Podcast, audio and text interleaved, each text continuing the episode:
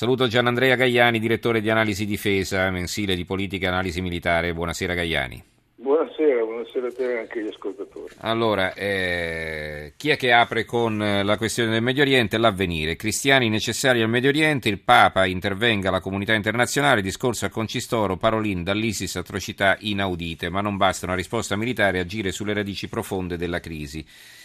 Eh, il giornale, un dovere difendere i cristiani, il Papa lancia la crociata contro l'ISIS, eh, Francesco sveglia l'Occidente, mezzi adeguati per arginare il terrore e addirittura ci apre con questo argomento il giornale.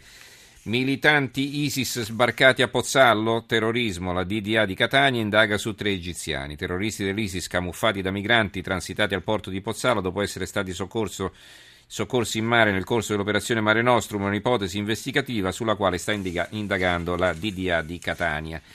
Ci sono anche altri titoli, per esempio c'è un'analisi sul resto del Carlino, La Nazione e il Giorno, il quotidiano nazionale, firmata dal generale Mario Arpino, un groviglio di alleanze, timidamente, passo dopo passo, senza strafare, la Turchia di Erdogan sta cercando di uscire senza danni dal labirinto nel quale si è cacciata labirinto che sebbene per differenti motivi è costretta a condividere con un imbarazzatissimo Barack Obama. Imbarazzatissimo perché fino a poco tempo fa, ricorderete, Barack Obama voleva buttare giù eh, Hafez al-Assad, il presidente siriano, e eh, aveva intenzione di foraggiare indiscriminatamente le opposizioni e poi si è visto chi c'era tra i ribelli che ha preso il sopravvento, questo famoso ISIS che adesso spaventa tutti.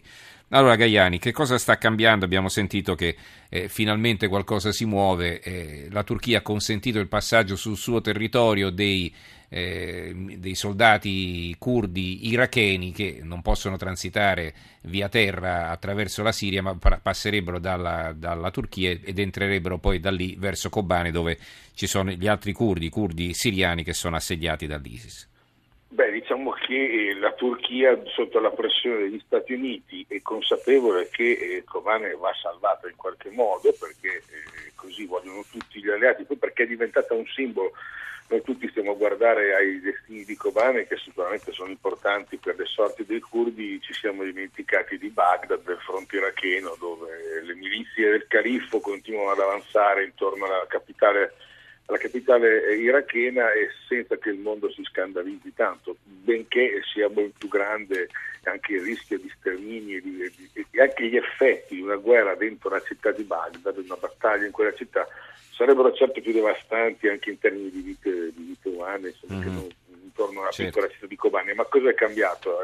Torno alla tua domanda è cambiato che eh, alla fine Erdogan ha scelto il male minore, ha scelto di far sì che i curdi iracheni, con i quali la Turchia ha un rapporto positivo, li hanno aiutati ad armarsi, eh, positivo per una ragione specifica, perché l'economia del, del, del, Kurdistan iracheno dipende dalla Turchia, siccome il Kurdistan iracheno produce ed esporta petrolio e questo fa arrabbiare il governo centrale di Baghdad, e, e lo, fa, lo, può fare solo attraverso la Turchia. E quindi consentire a questi curdi diciamo, che non si sono mai battuti contro i turchi di intervenire attraverso la Turchia e aiutare i curdi siriani che invece sono stati insieme con il loro PID, il loro partito alleati stretti di quel PKK che è invece quello che ha combattuto per 30 anni in Turchia per l'indipendenza del Kurdistan turco, ecco è una soluzione, soluzione, un escamotage che consente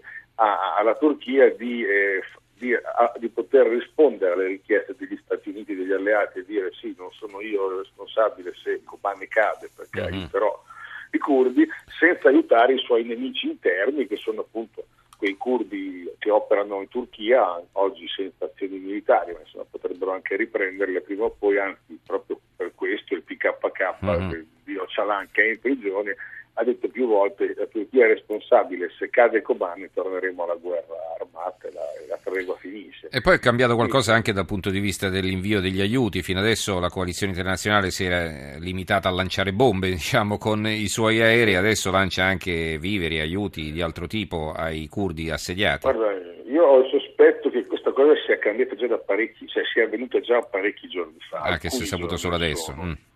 Sì, perché? Perché qualche giorno fa qualche fonte kurda diceva ricevuto, quando l'ISIS cominciò a ritirarsi da Kobane e io non ho mai pensato che fossero, fosse per colpa di alcuni o anche di molti raid aerei alleati, qualche fonte kurda cominciò, eh, fece strappelare la notizia che abbiamo ricevuto degli aiuti importanti.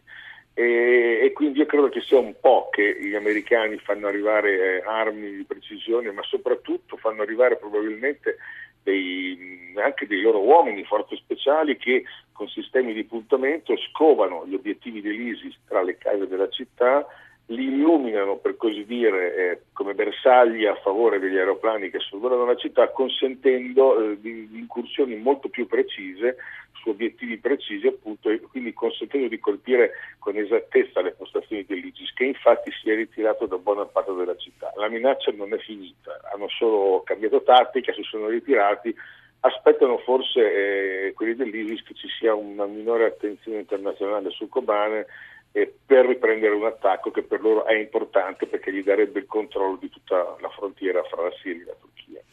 Grazie allora Gianandrea Gagliani, direttore di Analisi Difesa. Grazie e buonanotte anche a te. A voi, buonanotte.